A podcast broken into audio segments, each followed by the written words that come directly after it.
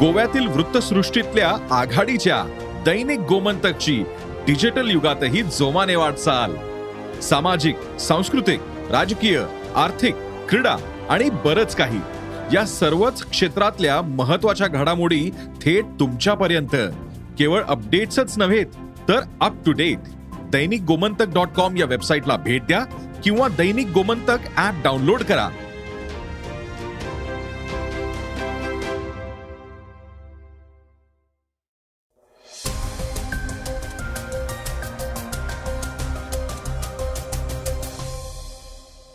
नमस्कार मी गौरी कुबेर. आता आपण ऐकणार आहोत सकाळचं पॉडकास्ट भाजप नेत्यांकडून दररोज विरोधी पक्षांच्या नेत्यांना ईडी सीबीआयची भीती दाखवली जाते दबाव आणण्यासाठी ईडीचा वापर केला जातोय असं म्हटलं जात आहे आजच्या पॉडकास्टमधून आपण ईडीनं आतापर्यंत ज्या ज्या राजकीय नेत्यांवर कारवाया केल्या आहेत त्यांच्याविषयी जाणून घेणार आहोत. आज भारतीय लष्करातील वसाहती प्रथा युनिट्स आणि रेजिमेंट्सची नावं रद्द करण्याची प्रक्रिया सुरू झाली आहे याबद्दलही ऐकणार आहोत. आणि आज चर्चेतील बातमीमध्ये पत्राचाळ प्रकरण आणि राष्ट्रवादीचे सर्वेसर्वा शरद पवार यांची पत्रकार परिषद याविषयी जाणून घेणार आहोत. चला तर मग सुरुवात करूयात आजच्या पॉडकास्टला. सुरुवातीला ऐकूयात मंत्रिमंडळाच्या बैठकीची बातमी. मुख्यमंत्री एकनाथ शिंदे आणि उपमुख्यमंत्री फडणवीस यांच्या अध्यक्षतेखाली मंत्रिमंडळाची बैठक पार पडली आहे यामध्ये काही महत्त्वाच्या घोषणा करण्यात आल्या आहेत. या बैठकीत घेण्यात आलेल्या ठळक निर्णयांविषयी आपण आता जाणून घेऊयात. राज्यातील वर्ग तीन मधली लिपिकांची सर्व रिक्त पदं महाराष्ट्र लोकसेवा आयोगामार्फत भरण्याचा निर्णय घेण्यात आलाय. आपत्ती निवारणाच्या विविध प्रकरणांची चर्चा व निर्णय घेण्यासाठी मंत्रिमंडळ उपसमितीची स्थापना करण्यात येणार आहे. धारावी पुनर्विकासासाठी पुन्हा नव्यानं निविदा मागवून आणि तसंच प्रकल्पाला अतिरिक्त सवलती देऊन प्रकल्पाची अंमलबजावणी करण्यासाठीही बैठकीत मान्यता देण्यात आली आहे याचबरोबर भारतरत्न लता दीनानाथ मंगेशकर आंतरराष्ट्रीय संगीत महाविद्यालयात आता प्रमाणपत्र अभ्यासक्रम सुरू करण्यात येणार आहेत. तसंच पु ल देशपांडे अकादमीमध्ये तात्पुरत्या काळासाठी महाविद्यालयाचं कामकाज अठ्ठावीस सप्टेंबरपासून सुरू होणार आहे. राज्य मालमत्ता पुनर्रचना कंपनी स्थापन करण्यात येणार आहे. त्यामुळे शासनाची जमीन भाग भांडवल कर्ज हमी या बाबतीतल्या सार्वजनिक हितांचं रक्षण होणार आहे. दुसरं म्हणजे पोलीस शिपाई ते पोलीस निरीक्षक यांच्या सुट्ट्यांची संख्या बारावरून वीस पर्यंत वाढवण्याचा निर्णय घेण्यात आलाय. सफाई कामगारांच्या वारसा हक्काच्या अंमलबजावणीत सुधारणा करण्यासाठी मंत्रिमंडळ उपसमिती स्थापन केली जाणार आहे. दुसरं म्हणजे नाशिक इथल्या शासकीय अध्यापक विद्यालयाच्या मुलींच्या वसतिगृहाकरता भाडे तत्वावर जागा देण्यात येणार आहे. वडसा देसाईगंज गडचिरोली या नवीन रेल्वे मार्गाच्या कामाला वेग देण्यात येणार असून सुधारित खर्चास आणि राज्य शासनाच्या आर्थिक सहभागालाही या बैठकीत मान्यता देण्यात आली आहे. असे वेगवेगळ्या प्रकारचे निर्णय या बैठकीत घेण्यात आले आहेत. ईडीच्या संदर्भातली एक महत्वाची बातमी आता आपण ऐकूयात. भाजप नेत्यांकडून दररोज विरोधी पक्षांच्या नेत्यांना ईडी सीबीआयची भीती दाखवली जाते मात्र मला वाटत नाही की यामागे पंतप्रधान मोदी आहेत. असं वक्तव्य पश्चिम बंगालच्या मुख्यमंत्री ममता बॅनर्जी यांनी केलंय. दरम्यान ईडीच्या संदर्भात मोठी माहिती समोर आली आहे दोन हजार चौदा मध्ये केंद्रात भाजपचं सरकार आल्यापासून ईडीच्या केसेसमध्ये चार पटीनं वाढ झाल्याचं दिसून आलंय. विशेष बाब म्हणजे पंच्याण्णव टक्के केसेस राजकारणाशी संबंधित असून त्या विरोधी पक्ष नेत्यांवर आहेत. दोन हजार चौदा पासून एकशे एकवीस नेत्यांची ईडीनं चौकशी केली आहे. आणि यातले एकशे पंधरा नेते हे कोणत्या ना कोणत्या विरोधी पक्षामधले आहेत. यामध्ये पहिला क्रमांक लागतो तो काँग्रेसचा. सर्वाधिक ईडीच्या केसेसमध्ये काँग्रेसच्या नेत्यांचा समावेश आहे. दोन हजार चौदा पासून काँग्रेसच्या चोवीस नेत्यांची चौकशी करण्यात आली आहे. तर तृणमूलचे एकोणवीस नेते ईडीच्या फेरीत अडकले आहेत. तिसऱ्या क्रमांकावर राष्ट्रवादी काँग्रेस आहे आणि राष्ट्रवादीचे सर्वेसर्वा शरद पवार यांच्या पक्षातील अकरा नेते हे ईडीच्या जाळ्यात अडकले आहेत काँग्रेसच्या काळामध्ये दोन हजार चार ते दोन हजार चौदा दरम्यान केवळ सव्वीस नेत्यांची ईडी चौकशी झाली. त्यामधले चौदा नेते हे विरोधी पक्षातले होते. दोन हजार चौदा मध्ये केंद्र सरकारमध्ये भाजप सत्तेत आलं. मोदी सरकारच्या काळात ईडीच्या कारवाया वाढल्याचं चित्र आकडेवारीतून स्पष्ट दिसून आलंय.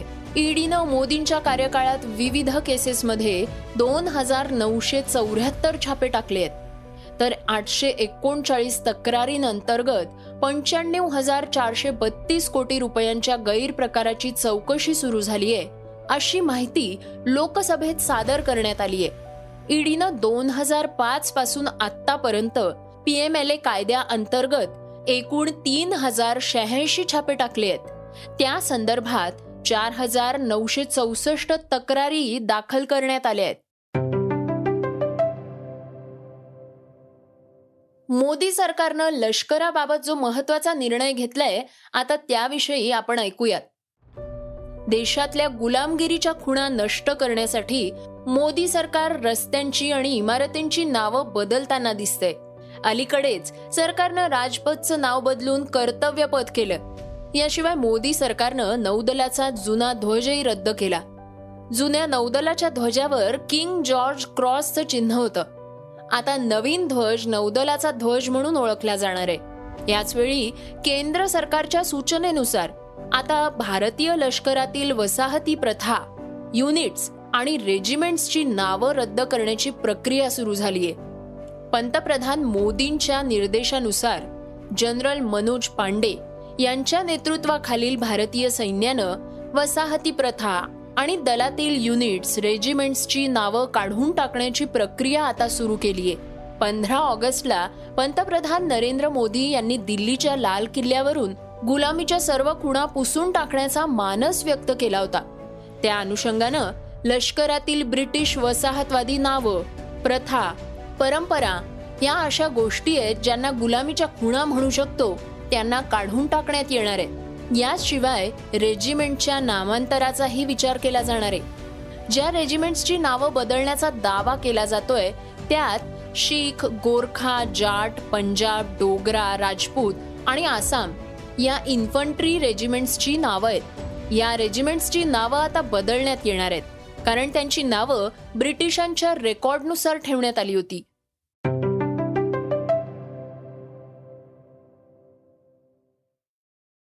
श्रोत्यांनो आता सुरुवात करूयात आजच्या वेगवान घडामोडींना. रशियाचे राष्ट्राध्यक्ष व्लादिमीर पुतीन यांनी युक्रेन युद्धादरम्यान मोठा निर्णय घेतलाय. देशात पुरेशा प्रमाणात सैन्य तैनात करण्याचे आदेश त्यांनी दिले आहेत. पाश्चिमात्य देश हे रशियाला उद्ध्वस्त करण्याचा कट रचत असल्याचा आरोप त्यांनी केलाय. या देशांनी त्यांची मर्यादा ओलांडली आहे असे पुतीन यांनी म्हटलंय. जर देशाच्या अखंडतेला धोका निर्माण झाला तर रशिया सर्व उपलब्ध मार्गांचा वापर केल्याशिवाय राहणार नाही असा इशारा त्यांनी दिलाय. पुतीन यांनी म्हटलंय की पाश्चात्य देश रशियाला संपवण्याची भाषा करतायत. आम्ही मात्र आपल्या देशबांधवांचं भविष्य सुरक्षित करण्यासाठी योग्य ती काळजी घेतो आहोत. ज्येष्ठ उद्योगपती आणि टाटा सन्सचे माजी अध्यक्ष रतन टाटा यांचा आता पी एम केअर्स फंडाच्या ट्रस्टीजमध्ये समावेश झालाय. पंतप्रधान कार्यालयातून निवेदनाद्वारे ही घोषणा करण्यात आली आहे. फंडाच्या ट्रस्टीजमध्ये सुप्रीम कोर्टाचे माजी न्यायमूर्ती के टी थॉमस माजी लोकसभा उपाध्यक्ष करिया मुंडा या मान्यवरांचा समावेश करण्यात आलाय.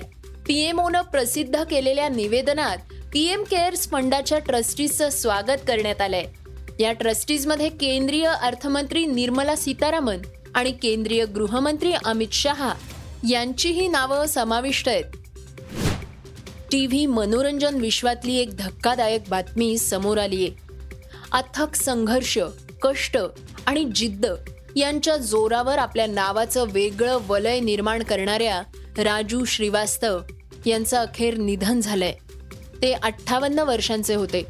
कॉमेडीचा बादशहा ही त्यांची मोठी ओळख होती. एक्केचाळीस दिवसांपासून दिल्लीतल्या एम्स रुग्णालयात त्यांच्यावर उपचार सुरू होते. अखेर मृत्यूशी चाललेली त्यांची झुंज अपयशी ठरलीय ट्रेडमिलवर धावताना अचानक हृदयविकाराचा झटका आल्यानं त्यांना रुग्णालयात दाखल करण्यात आलं होतं. राजूच्या निधनाचं वृत्त कळताच चाहत्यांना मोठा धक्का बसलाय. देशाचे पंतप्रधान नरेंद्र मोदी यांनी देखील त्यांना श्रद्धांजली वाहिली आहे. बॉलिवूडमधल्या वेगवेगळ्या मान्यवरांनी राजूला आदरांजली वाहत त्यांच्याविषयीच्या आठवणींना उजाळा दिलाय. भारतीय क्रिकेट नियामक मंडळ अर्थात बी सी सी आयची बहुप्रतीक्षित वार्षिक सर्वसाधारण सभा अठरा ऑक्टोबरला होण्याची शक्यता आहे आणि याच वेळी बी सी सी आयच्या अध्यक्ष आणि सचिव पदाची निवडणूक होण्याची शक्यता आहे. सर्वोच्च न्यायालयानं बी सी सी आयच्या कुलिंग ऑफ कालावधी विषयक नियमांमध्ये सुधारणा करण्याची परवानगी दिल्यानंतर आता Jay Shah B C C आयचे अध्यक्ष होतील असा अंदाज वर्तवला जातोय. सध्या Saurav Ganguly B C C आयचा अध्यक्ष आहे. तर जय शहा हे बी सी सी आयचे सचिव आहेत. कोरोना काळात आय पी एलचं यशस्वी आयोजन आणि प्रसारण हक्क प्रक्रियेतून मिळवलेला बक्कळ महसूल यामुळे जयशहा यांना अनेक राज्य संघटनांनी बी सी सी आयच्या अध्यक्षपदासाठी पाठिंबा दिल्याची चर्चा आहे. श्रोत्यांनो आता ऐकूयात आजची चर्चेतली बातमी. पत्रचाळ घोटाळा प्रकरणी राष्ट्रवादी काँग्रेसचे अध्यक्ष शरद पवार यांनी प्रतिक्रिया दिलीये आणि ती आता चर्चेत आलीये. पत्राचाळ प्रकरणात शरद पवार यांचं नाव अतुल भातखळकर यांनी घेतलं होतं. यावर प्रतिक्रिया देण्यासाठी राष्ट्रवादी काँग्रेसचे अध्यक्ष शरद पवार यांनी पत्रकार परिषद घेतली आणि त्यात आपली भूमिका मांडलीय. पवार म्हणाले दुसरी गोष्ट अशी कुणी चौकशी करायची मागणी केली की माझी असेल किंवा कुणाची असेल चौकशीला नाही म्हणण्याची भूमिका आमची नाही. चौकशी करा.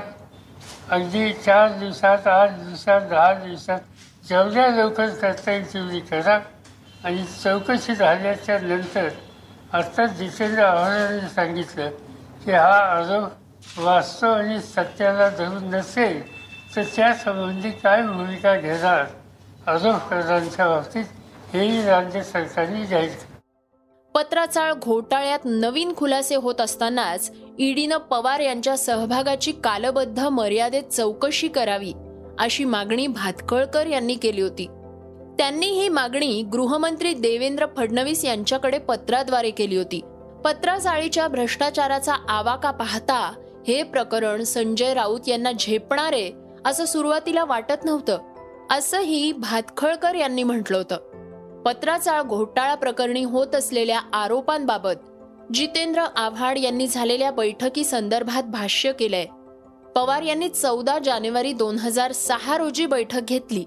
या बैठकीत सर्व अधिकारी आणि संबंधित लोक उपस्थित होते. पत्राचाळ प्रकरणी शरद पवार यांनी बैठक घेतली यात नवल काय?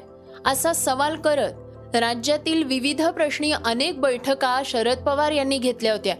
चर्चा करून संवाद साधणं आणि मध्य मार्ग काढणं हाच हेतू त्या बैठकीत होता असं आव्हाड यांनी यावेळी सांगितलंय.